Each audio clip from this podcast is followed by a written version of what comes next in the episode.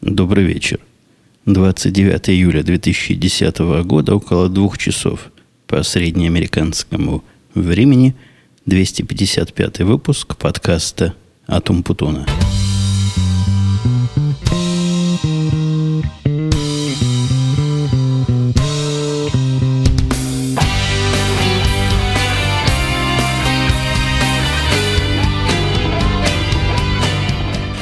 Да-да, два часа ночи, конечно, никакого не вечера, два часа ни по каким внутренним часам вечером являться не могут. Но это все мои предосторожности, чтобы совсем вас не напугать, когда среди утра или в ясный солнечный день вы услышите «доброй ночи». Согласитесь, было бы как-то странновато. Я только вернулся с кино. Ходили мы с лучшей своей половиной на фильм, в котором, я помню, там как называется, уже не помню. Помню, что там была Камерон Диас и, и как же фамилия этого мужика? Том Круз, во, вспомнил фамилию мужика. А оказался, как и ожидалось, из просмотра роликов, их рекламных и прочтения рецензий, такая комедия женская со смесью женского же боевика. Жене понравилось, а кроме того, в зале мы получили практически незабываемый experience полфильма мы сидели вдвоем в зале, и для нас двоих крутили этот фильм, а потом какой-то мужик еще зашел, и вот на троих мы все это дело осматривали. Делиться впечатлениями не буду, потому что особо впечатлений нет. Ну, посидели нормально. А не хотелось уж в процессе совсем встать и уйти. Было местами даже забавно.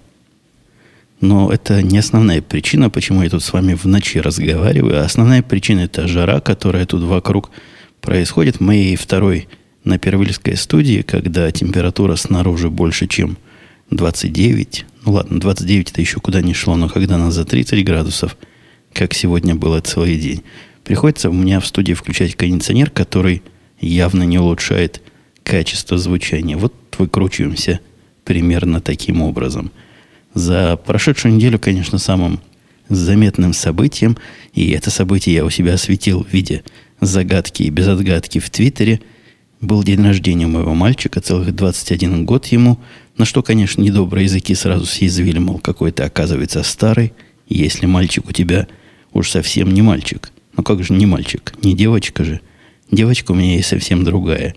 Так вот, 21 год, и я задал загадку, зачем он пошел с утра пораньше менять свои водительские права.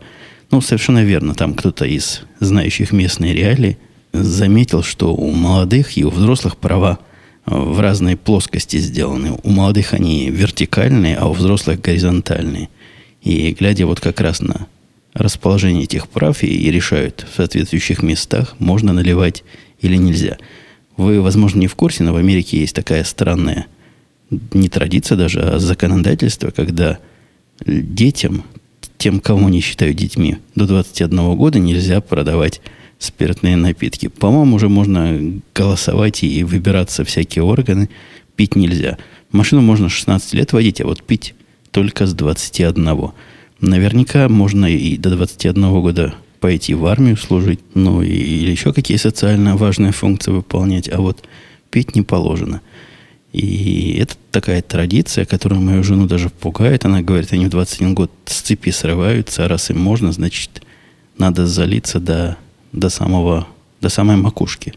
Хотел сказать до подбородка, нет, не до подбородка, до макушки.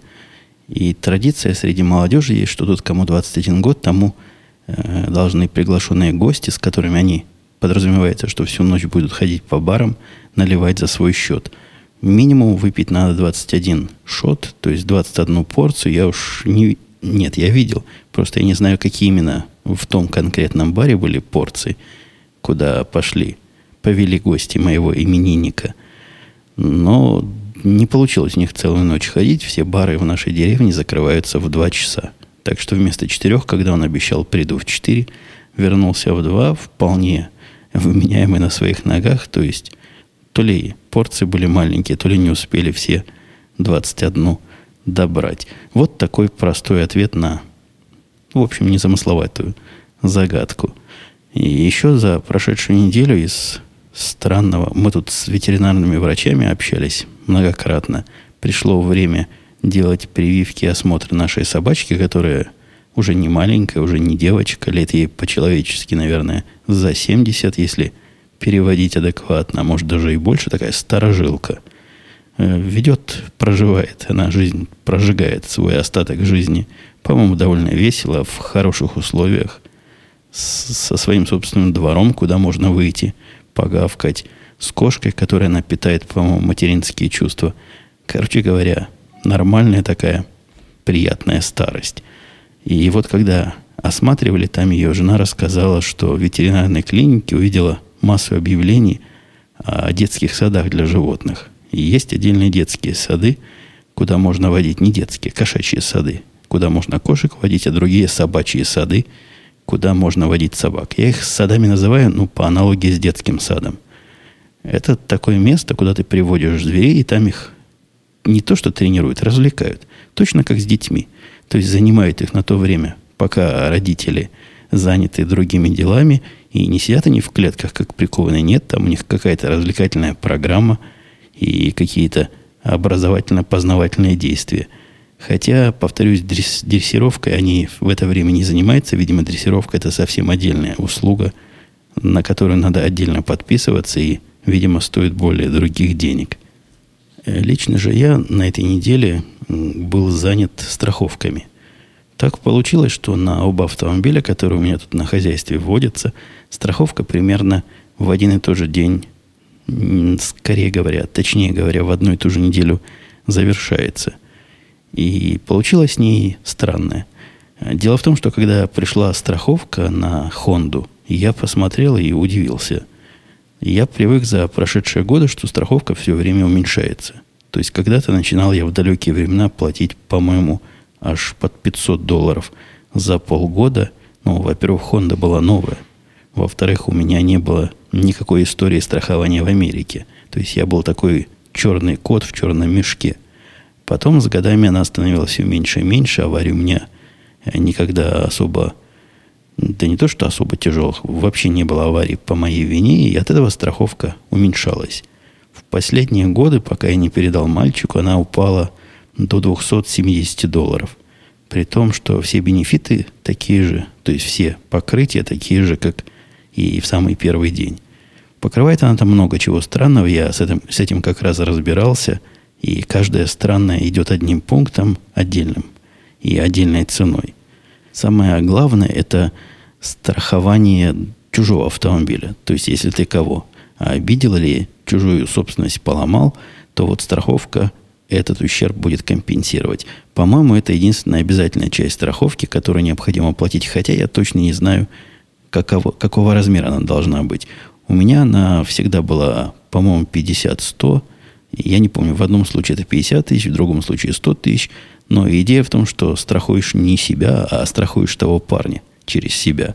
Это самая дорогая часть автомобильной страховки. Возможно, я рассказываю известные вещи, и везде так. Но я до этого момента никогда не разбирался в этих тонкостях. Есть второй кусок, который в случае, если стукнут тебя, и я так понимаю, это в том случае, если тот, кто тебя стукнул, без страховки, а иначе получается, что ты покрыт вот тем первым пунктом, который я вам только что рассказал.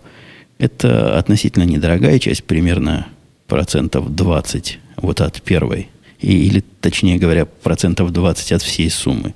Есть часть против вандализма, то есть если твоя машина вообще не в аварию попала, а, например, ей разбили стекло или чего-то отломали, украли, как-то обидели машинку. Эта часть идет со своим собственным участием, которое, от размера которого она сильно зависит. Вот если свое участие составляет 500 долларов, то страховка имеет одну цену.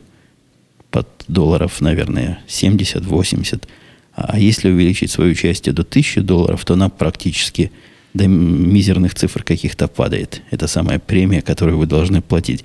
Логика понятна. Если чего маленькое отломает, то, скорее всего, страховой компании не придется вам выплачивать, потому что починка в эту самую тысячу искомы, ну или в 500 долларов, в другом случае может уложиться. Есть там еще всякие штуки по мелочи. Например, за 3 доллара в год, оказывается, у меня есть э, в экстремальных случаях мою машину приедут мужики, откроют – это если я ее захлопну и ключи где-то оставлю. Или если она заглохнет, тоже приедут, помогут. И, по-моему, даже бензин подвезут. Есть такая часть услуги. Если я куда заехал, а залить в бак забыл то, что надо заливать. Все эти рассказки я к вам чему говорю? К тому, что когда пришла последняя страховка на мальчиковую машину, я увидел, что она более чем 500 долларов. То есть машине уже 100 лет в обед, и 500 долларов за полгода – это, как нетрудно догадаться, 1000 долларов в год. Я не знаю, сколько она стоит, наверное, тысяч семь сегодня на рынке, так я прикидываю. Платить за машину, которая стоит 7 тысяч, тысячу долларов страховки – какая-то дикость. Поэтому я связался с агентами и говорю, давай, будем оптимизировать как-то. А агент оказался ушлый и неприятный в общении. Я с ним до этого общался только в редких случаях, но совсем мало. Если у меня какой-то страховой случай, который были у меня пару раз, я звонил в контору, там специальная девочка записывает все детали, вопросы задает, а с агентом самим я общался только сто лет назад, когда эту самую страховку с ним обсуждал и заводил. Трудно с ним разговаривать, видно, что мужик ушлый и терминами сыпет, и пытается специально запутать. Не, не привносит чести, на мой взгляд, его профессиональным качеством, хотя, может быть, для страховщиков это как раз самое оно и, и самый высший пилотаж. У него там в списке его регалий, я потом посмотрел, что же за тип такой за страховку моих машин отвечает. А оказалось, что он в клубе миллионеров. Я не знаю, чего это означает. Может быть, означает, что он миллионер. Неужели можно со страховки автомобилей заработать миллионы? Но вот в этом клубе он почетный какой-то член. Мы с ним долго обсуждали, и я я пытался объяснить, чего я хочу и что с моей точки зрения разумно, а что нет. В конце концов, мы оптимизировали эту страховку, довели ее до 270 долларов, что по сравнению с 500 начальными, согласитесь, разница большая. А проблема возникла в понедельник, когда выяснилось, что прошлый мой этап закончился, а на новую сумму он так мне счета не прислал. Я не проконтролировал этот вопрос – я просто привык, что если уж договорились, то они пришлют счет, я оплачу, страховка и продлится. Нет, ничего подобного не произошло, ничего мне не прислал. И обнаружил я это, к сожалению, не в понедельник, когда работают все, а в пятницу вечером. А ясное дело, после вечера найти кого-то трудно, то есть невозможно. Там автоответчик, который в случае, если вы попали в аварию, дает специальный номер. Но номера для того, чтобы получить счет, не предлагает. И в течение целых двух дней, а пятница это был день последний, машина была моя, мальчикова машина, скорее была не застрахованная, и начал я искать альтернативные варианты.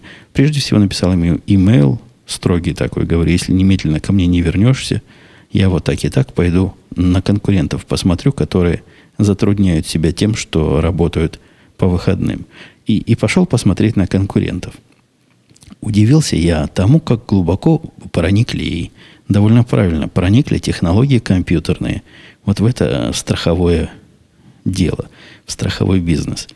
Две самых известных мне, во всяком случае мне по рекламам, которые в телевизоре тут звучат и на радио постоянно, это то ли Гайка, то ли Гейка. Гайка, по-моему, называется компания.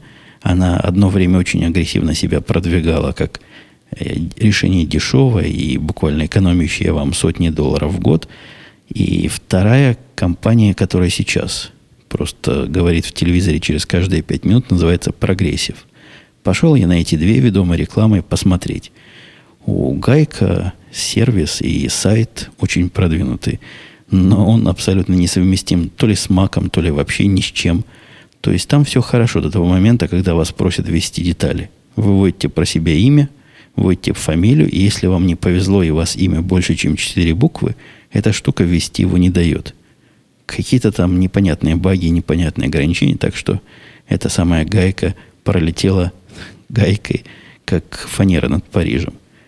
Пошел я на сайт Progressive, а там, вы знаете, там как все хорошо сделано, такая правильная система, которая, ну, я бы, если проектировал, наверное, даже такой продвинутой с точки зрения юзабилити, то есть удобства для живых людей, не придумал бы. Все там специалисты делали. И видно, обошлась она им немалую копеечку, потому что хотелось бы к чему придраться, но не к чему. Все сделано по уму, не спрашивает. Это я потом заходил на такой, или до этого заходил на специальный сайт, который помогает вам найти самую лучшую страховку, такой мета-сайт. Этот сайт меня сразу удивил вопросами, говорит, о вашей машине система защиты класса А, класса Б или класса С. Откуда я знаю? Я ему дал модель, год выпуска, все детали, мог бы сам догадаться. Нет, этот спрашивает. Что же касается прогрессии, вот тот все опции вытащил сам, про меня узнал решительно все по, по данным, которые я представил, глупости не задавал.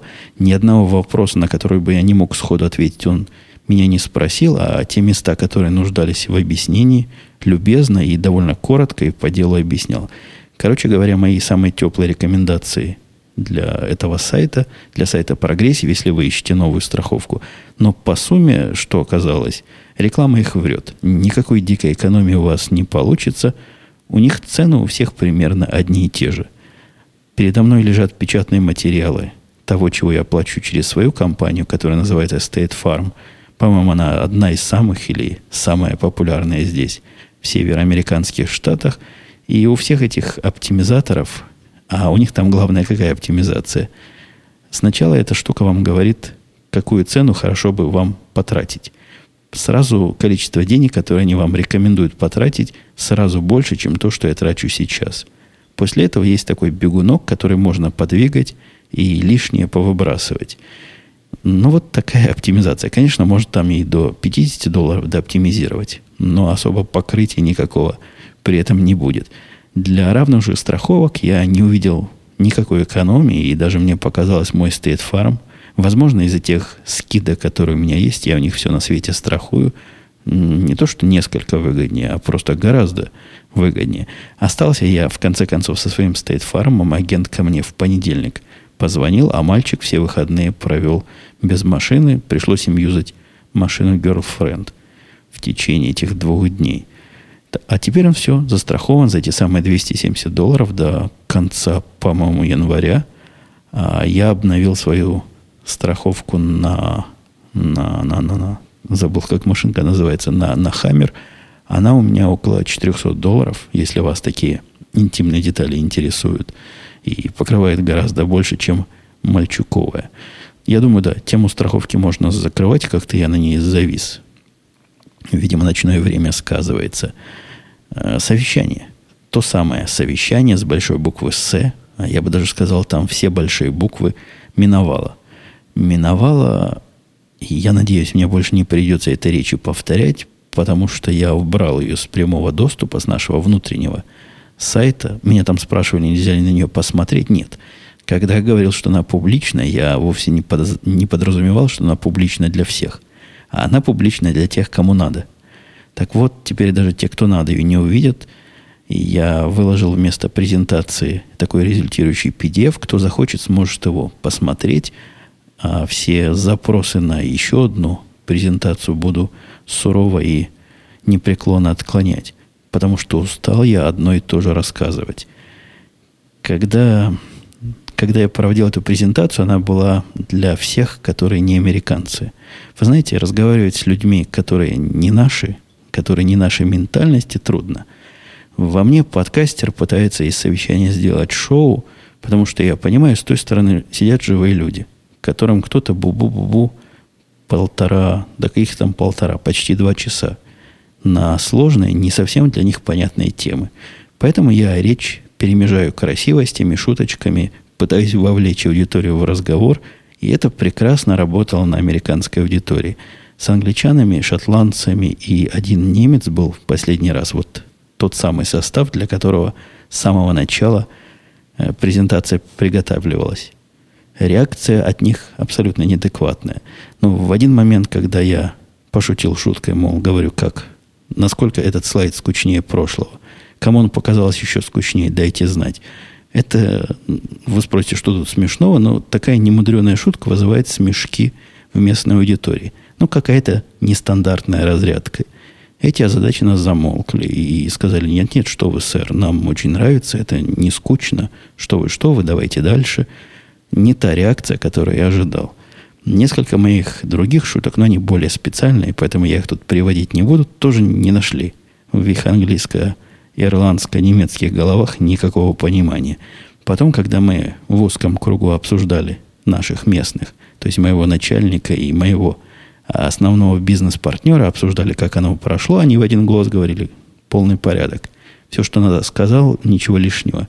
Не ляпнул и прошло как по маслу.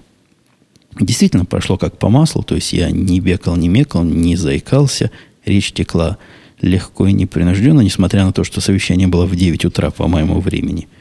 Но я им сказал в конце, что как организатор шоу, я бы за такое шоу убивал.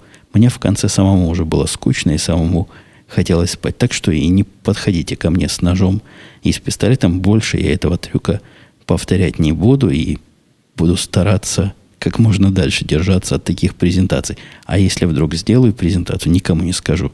Даже вам буду держать в тайне, чтобы не заставили по несколько раз повторять. Из нового жизненного опыта у меня за прошедшую неделю был еще один уникальный опыт с eBay. На eBay я покупал неоднократно и вам рассказывал, а вот в этот раз у меня опыт продажи. По-моему, про начало этого процесса я вам намекал или в одном шоу я об этом рассказывал – а может, просто Петя в личном разговоре рассказывал, жаловался. Короче говоря, решила моя жена поучиться, как продавать чего-то на eBay. И, видя тренировки на кошечках, решили продать один мой рекордер. Для специалистов скажу, что это Zoom PS04, самый чудовищный из рекордеров, который я когда-либо держал в руках, самый сложный. Он настолько сложный, что каждый раз для того, чтобы им чего-то записать, мне приходилось открывать, по-моему, 120-страничную книжку с инструкцией. И не факт, что в результате чего-то записывалось. Не потому, что он ненадежный, а потому, что последовательность действий, которые надо сделать для записи, настолько сложна, неочевидна, что легко пропустить какой-то шаг. Индикации особо записывает он на самом деле или нет, там трудно невооруженным взглядом увидеть. Ну, что-то такое очень суровое для каких-то продвинутых музыкантов. Подкастерам ни в коем случае не советую, оно старое старое по возрасту, не по использованию. Я его, по-моему, два или три раза пытался попользовать, ну, может, пять раз. И, и все. И плюнул на это дело, понял, что с этим невозможно никак жить, и невозможно это никак использовать. И вот его решили продать. Новое оно стоило 140 долларов. В году, наверное, 95-м. Где-то тогда я его купил. Почесали репу, решили выставить начальную цену в 25 долларов, а купи сразу а купи сразу не вставляли. Просто 25 долларов начальную цену, аукцион на две недели.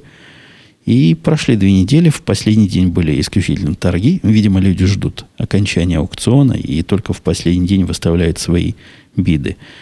Последняя цена была в 59 или 69. Помню, девяточка в конце была. Ну, между 59 и 69 долларами, как купил какой-то мужик, и вот тут начался квест – а что, собственно, дальше делать? Вот купил, а как? eBay, к счастью, довольно понятливые. Там тоже ребята сидят, хотя, конечно, не настолько продвинутые, как в прогрессиве. Сайт у них э, не настолько человеколюбив. Они присылают подробные имейлы с инструкциями и линками на то, чего почитать и чего дальше делать. Там оказалось, что после, после процесса завершения сделки необходимо выписать специальный такой чек, такой инвойс, как по-русски, ну, счет, фактуру, и послать его покупателю. Когда выписываю счет фактуру, надо указать транспортные расходы, которые я как-то, видимо, прошляпил, потому что в результате моих прикидок, там у них есть специальный калькулятор, транспортные расходы оказались в настоящей жизни дороже, чем те, что я выставил в этом Э, в этом инвойсе, в этом счету фактуре. Мужик с той стороны, это я не знаю, это нормально или нет, ответил, что, к сожалению, сейчас он вне города, и если я готов 4 дня подождать, он вернется и, значит, все заплатит. Но мне не к спеху, мы чисто тренируемся. Я ему ответил, что можно, и все, все эти коммуникации производил через специальную внутреннюю систему, потому что у них там в каждом письме сказано ни в коем случае, ни при каких условиях ни под дулом пистолета, ни под лезвием ножа не разговаривайте напрямую с вашими покупателями. Хотя имейл покупателя там прямой э, технически виден. Мы с ним так пообщались 4 дня, пришла оплата на PayPal, я пошел опять же на eBay посмотреть, а что дальше делать. Вот пришли деньги. Там говорят, что через не более чем через три дня, по-моему, там так у меня было сказано, надо послать посылочку. Посылки я тоже не посылал. Ну, то есть, когда мне надо было посылать посылку, я посылал мальчика на почту, там ему делали все. Оказалось, почтовые, почтовые службы довольно продвинутые. Можно прямо с сайта eBay пойти на PayPal, они там, это же у них свой между собойчик, передают всю информацию, и PayPal предлагает напечатать специальные э, такую бумажку, которую на коробку наклеишь, и коробка после этого станет официальной оплач... оплаченной посылкой. Они сами с тебя деньги снимают, сами там, видимо, почтовые службы переводят, что надо. И вот печатаешь такой купончик, который потом надо наклеить на коробку. Э, результат можно положить прямо под дверью. И зайти еще раз по линку eBay и сказать почте, что вот у меня лежит коробка, придите завтра, заберите. Мы так и сделали. И, моему удивлению, до сих пор нет предела.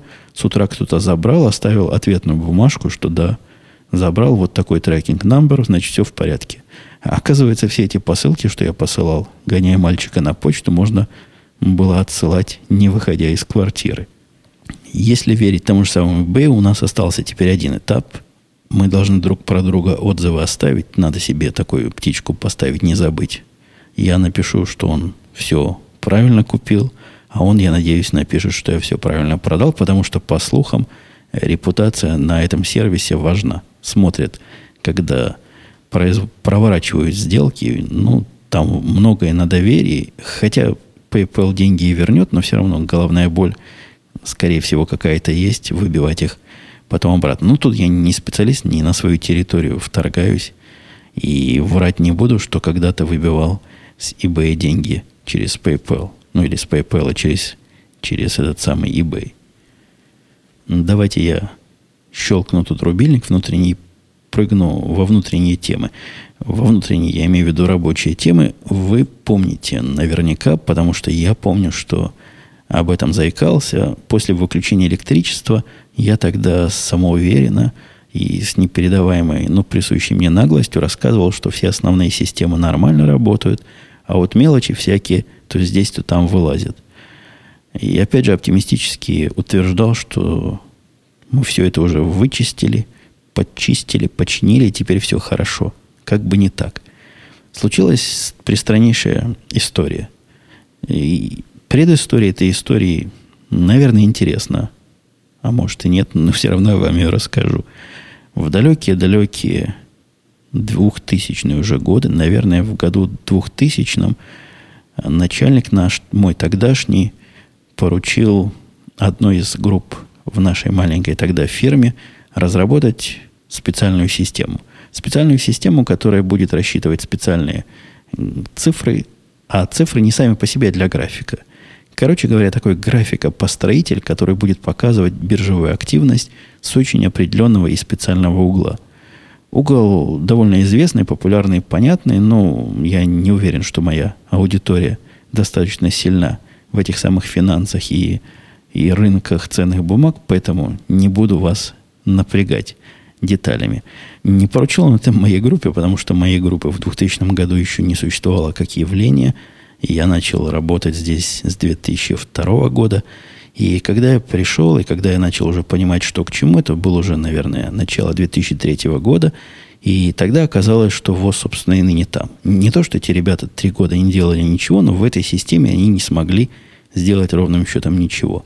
Она забылась, этот код как-то отложился, и только уже в далеком, наверное, 2005 году или 2006 к ней вернулись опять. Эта группа взялась за нее, и закончилось это все тем, что проваландались они месяцев 8, может даже 9 работы. То есть они делали вид, что работали, а результат из этого вида никак не получался. Закончился сей грустный процесс тем, что систему мне показали. Я уж тогда был в авторитете. Я почесал репу и сказал, что не понимаю, чем они занимались. По результатам этого внутреннего расследования – целый человек живой был уволен, что совершенно из ряда вон выходящее событие, чтобы увольняли кого-то за то, что он делает работу не так. То есть за пьянку, там, за драку, за сексуальное приставание я могу себе представить. Но за, за то, что плохо работает, это, это редкость. На самом деле редкость. Уволили начальника того отдела, который занимался, и длинными этими путями система пришла ко мне, мы ее сделали, потом кому-то подарили, этого кого-то потом кто-то купил, и ходят слухи, что именно за эту систему. Потом, года три назад, его выкупили обратно и с радостью нашли, что вот же я, живой автор, давайте ему поручим ее сопровождать. К тому моменту, после всех этих сложно понимаемых и сложно передаваемых мной перетрубаций, система уже оригинальный вид сильно потеряла, там многое поломали, многое дописали. Короче говоря, поручили нам ее чисто формально, потому что надо было кому-то поручить. Вот эта системка, которую я никогда не считал какой-то важной и сложной, оказалась после выключения электричества самым болезненным и ужасным буквально пятном не, не нашей совести или нашей репутации, а таким слепым пятном. Из-за нее мы неделю ничем другим заниматься не могли, а пытались понять, что же там не так. Выяснилось совершенно случайно, что у этой системы есть очень крутые заказчики, которые умеют такой, я вам должен шум поднимать, что с таких уровней меня не дергали уже много лет.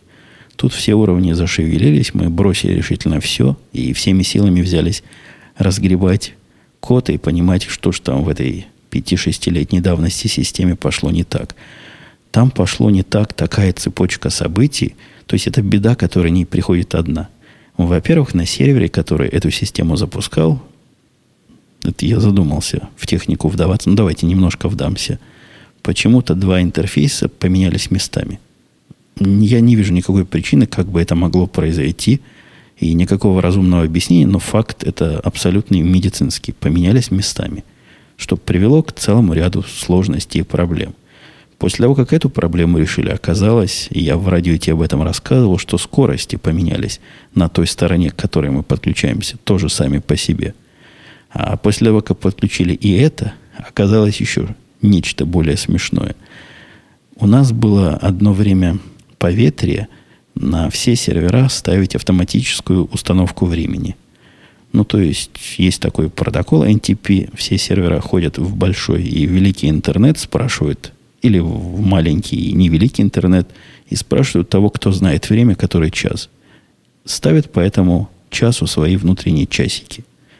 На этих серверах, о которых я раз, рассказываю сейчас, которые вызвали нам целую неделю головной боли, этот сервис поставили несколько, наверное, лет назад, ну, минимум год назад, но не активировали. В результате компьютеры были с сервисом, но время было разное. Так вот, после внезапной перезагрузки синхронизация времени активировалась, часики стали как надо, и от того, что у двух боевых частей этого странного кластера время оказалось синхронизированное, начали лезть такие баги, которые раньше просто никто не замечал. Время у них было до этого разное, и теперь стало точно одинаковое. Провозился я с этим всем квестом целую неделю. Ни сна, ни отдыха не знал. Вот единственный перерывчик был на совещание с большой буквы «С». Похоже, выкопал все. Некоторые части мне пришлось просто выбросить. Это напоминало, когда разбираешь автомат, потом собираешь обратно. Он вроде бы работает, и даже лучше, чем раньше, но не лишние части остаются. В этой системе я тоже повыбрасывал много лишних частей того, что подописывали следующее поколение программистов. На функциональность, по-моему, это не сказалось никак. Вообще, в некоторые моменты системы, когда я глядел, мне приходило четкое понимание и ощущение, что писали какие-то студенты, которые тренировались и показывали кому-то, уж не знаю, для кого они это показывали, какие новые технологии они способны вставить вот в эту несчастную вычислительную программу. Ну, все хорошо, что хорошо заканчивается. Сегодня она целый день, новая версия тестировалась в параллель с той, которая худо-бедно как-то работает в продакшене, то есть в боевой обстановке. И завтра с утра есть планы переводить все наше боевое на эту новую и, на мой взгляд, правильную починенную версию. Меня успокаивает то, что я докопался до сути. И программисты, которые меня слушают, знают, что пробовать нет ничего хуже, чем пробовать, когда чинишь систему. Вот если ты смог проблему увидеть, повторить и как-то хотя бы условно понять, от чего она происходит, и потом починил проблему и результат как раз такой, как ожидал, то вот эта радость и это чувство от правильно сделанной и достойной работы. Все, хватит о работе даже, а достойной. И время наше подходит к концу. Но я обещал про темы наших слушателей поговорить. Темы слушателей этого подкаста. Э, был целый ряд откликов по поводу собирательства. Слушатель Гимлюк говорил, что собирали в конце 90-х вкладыши и обертки от жевательных резинок, но это богатое детство. В моем детстве жевательная резинка была одна на весь двор, ее давали пожевать на день-другой, а потом она переходила следующему товарищу. Уж какие тут обертки. Э, Монг Альбина говорит, что такой же был принцип с фишками, круглыми картонками с картинками, которые – поворачивали рубашкой вверх, и надо было стукнуть спид. Вот что-то про фишки я помню. Но это тоже специально изготовленные штуки. По-моему, во времена детства моего мальчика такие были. Я помню, эти картонки у нас валялись. Ну да, действительно, никакой художественной или какой-то другой ценности не представляли. Чисто коллекционные фетишные вещи. А вот злой Жаке говорит, что в детстве долго собирали сигаретные пачки. До сих пор в гараже две или три коробки с ними – ну да, сигаретные пачки собирали, были у нас такие. Они считались какими-то крутыми, потому что сигаретные пачки э, это было удел не всякого. Это опять же дети из богатых семей, у которых родители курили сигареты, которые в пачках, а именно в коробках, в картонных пачках. Это не все себе могли позволить. я не помню, что я в детстве много видел сигаретных твердых упаковок, которые можно как субъект коллекционирования было – расценивать. По поводу Military Time, а что это по поводу Military Time? Тот же самый слушатель, злой Жаке, говорит, что по поводу Military Time в Штатах его на самом деле знают те, кто долго путешествовал по заграницам, и военные. Причем последние очень радуются, когда встречают кого-то, кто с такой штукой знаком. Я могу от себя сказать, что знает примерно столько же людей, которые могут мили в километры перевести. То есть исчезающее малое количество народу. Ненужное знание – но как для меня абсолютно непонятным является их возможность и способность везде находить север, так, видимо, для них является непонятной, непостижимая моя возможность переводить время и мили в километры, а время из пьемов в военные. Happy New Year, говорит, здравствуйте, уважаемый Евгений. Вы несколько подкастов назад рассказывали тему отмазок от бестолковых совещаний. Возможно, приду и слегка сетовали, что народ совещается почем зря насчет всякой фигни. Да, было такое, возможно, приду, это явно мой приемчик. И, да, скорее всего, я об нем, о нем и рассказывал. Поведайте в подкасте, пишет Happy New Year, если можно. А почему же нельзя встать и обнажить публично всю пустоту и надуманность таких митингов? Есть нет в этом смысл, ну, может, время свое сэкономите или прославите букой, что приведет к экономии времени – или это тоже политический момент. Ну вот да, прямо я, все сидят, а тут я на белом коне и с саблей говорю, вы все идиоты, совещаться не надо. Ну, надо как-то в пропорциях вещи воспринимать. Там много людей у нас, для которых совещание это и есть их работа. Кому понравится, когда придет некий умник, который, возможно, в самом деле умник в каких-то своих узких кругах, где такие же умники тусуются, начнет им рассказывать, что они все тут ерундой занимаются. И я думаю, они не поймут. Я даже думаю, они на это обидятся, и правда это, ну, кому она нужна? Их начальникам, а их начальники кто? Вы чего думаете, они делают в свое рабочее время? Проводят такие же совещания.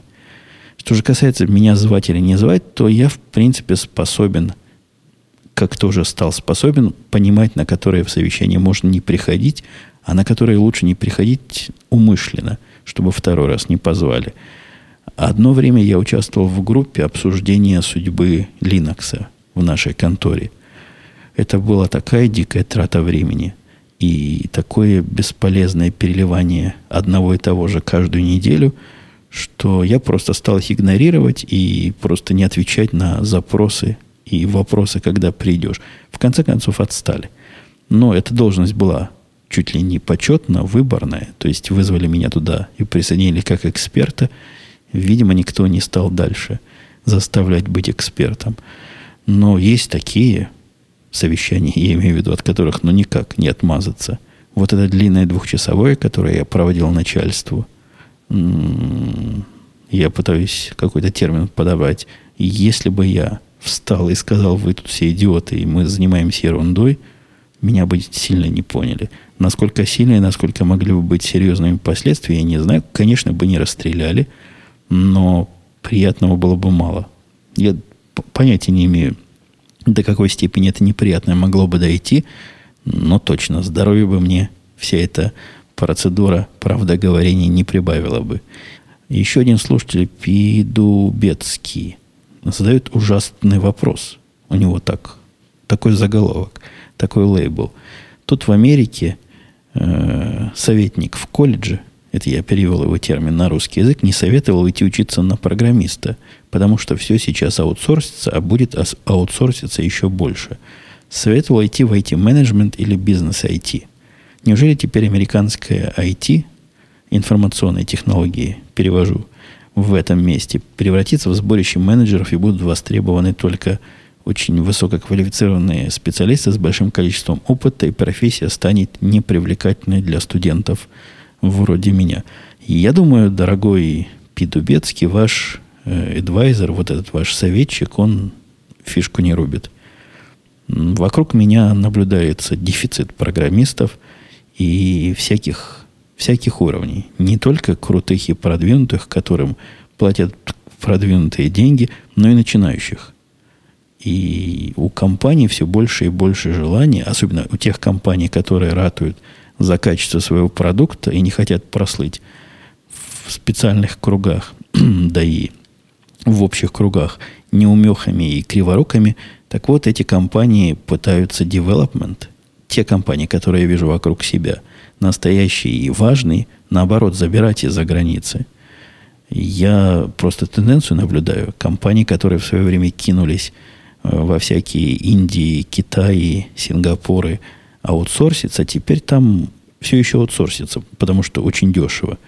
Но работы настоящей творческой, инженерной работы стараются вот этим удаленным группам не поручать. Ну, по возможности. Поручают все меньше и меньше. Так что, думаю, есть светлое будущее у нашей профессии. Еще тут у меня вопросы по поводу фотоаппаратов, объективов, но тоже они очень такие специальные. Да и время довольно не специально подошло к концу. 40, 42 минуты, по-моему, нашего грязного времени. Буду на этом завершать. Я, как вы видите, вернулся в свой регулярный строй. Записываю, ну, чуть ли не в среду, чуть-чуть начался четверг. Не уверен, что сегодня все это обработаю и выложу. Но в любом случае, в четверг, по моему времени, подкаст окажется в ваших э, подкаст фидах и соответствующих приемников моей голосовой информации. Ладно, все, пока я начал уже заговариваться. До следующей недели услышимся. А вы пока привыкаете ко мне, такому новому, ночному, почти интимно шепчущему вам что-то в ухо. Да, я, я на самом деле говорю сегодня очень тихо, чтобы не будить своим баритональным дисконтом всех вокруг. Хватит шуточек. И хватит словоблудие. На этом все. До следующей недели. Услышимся. Пока.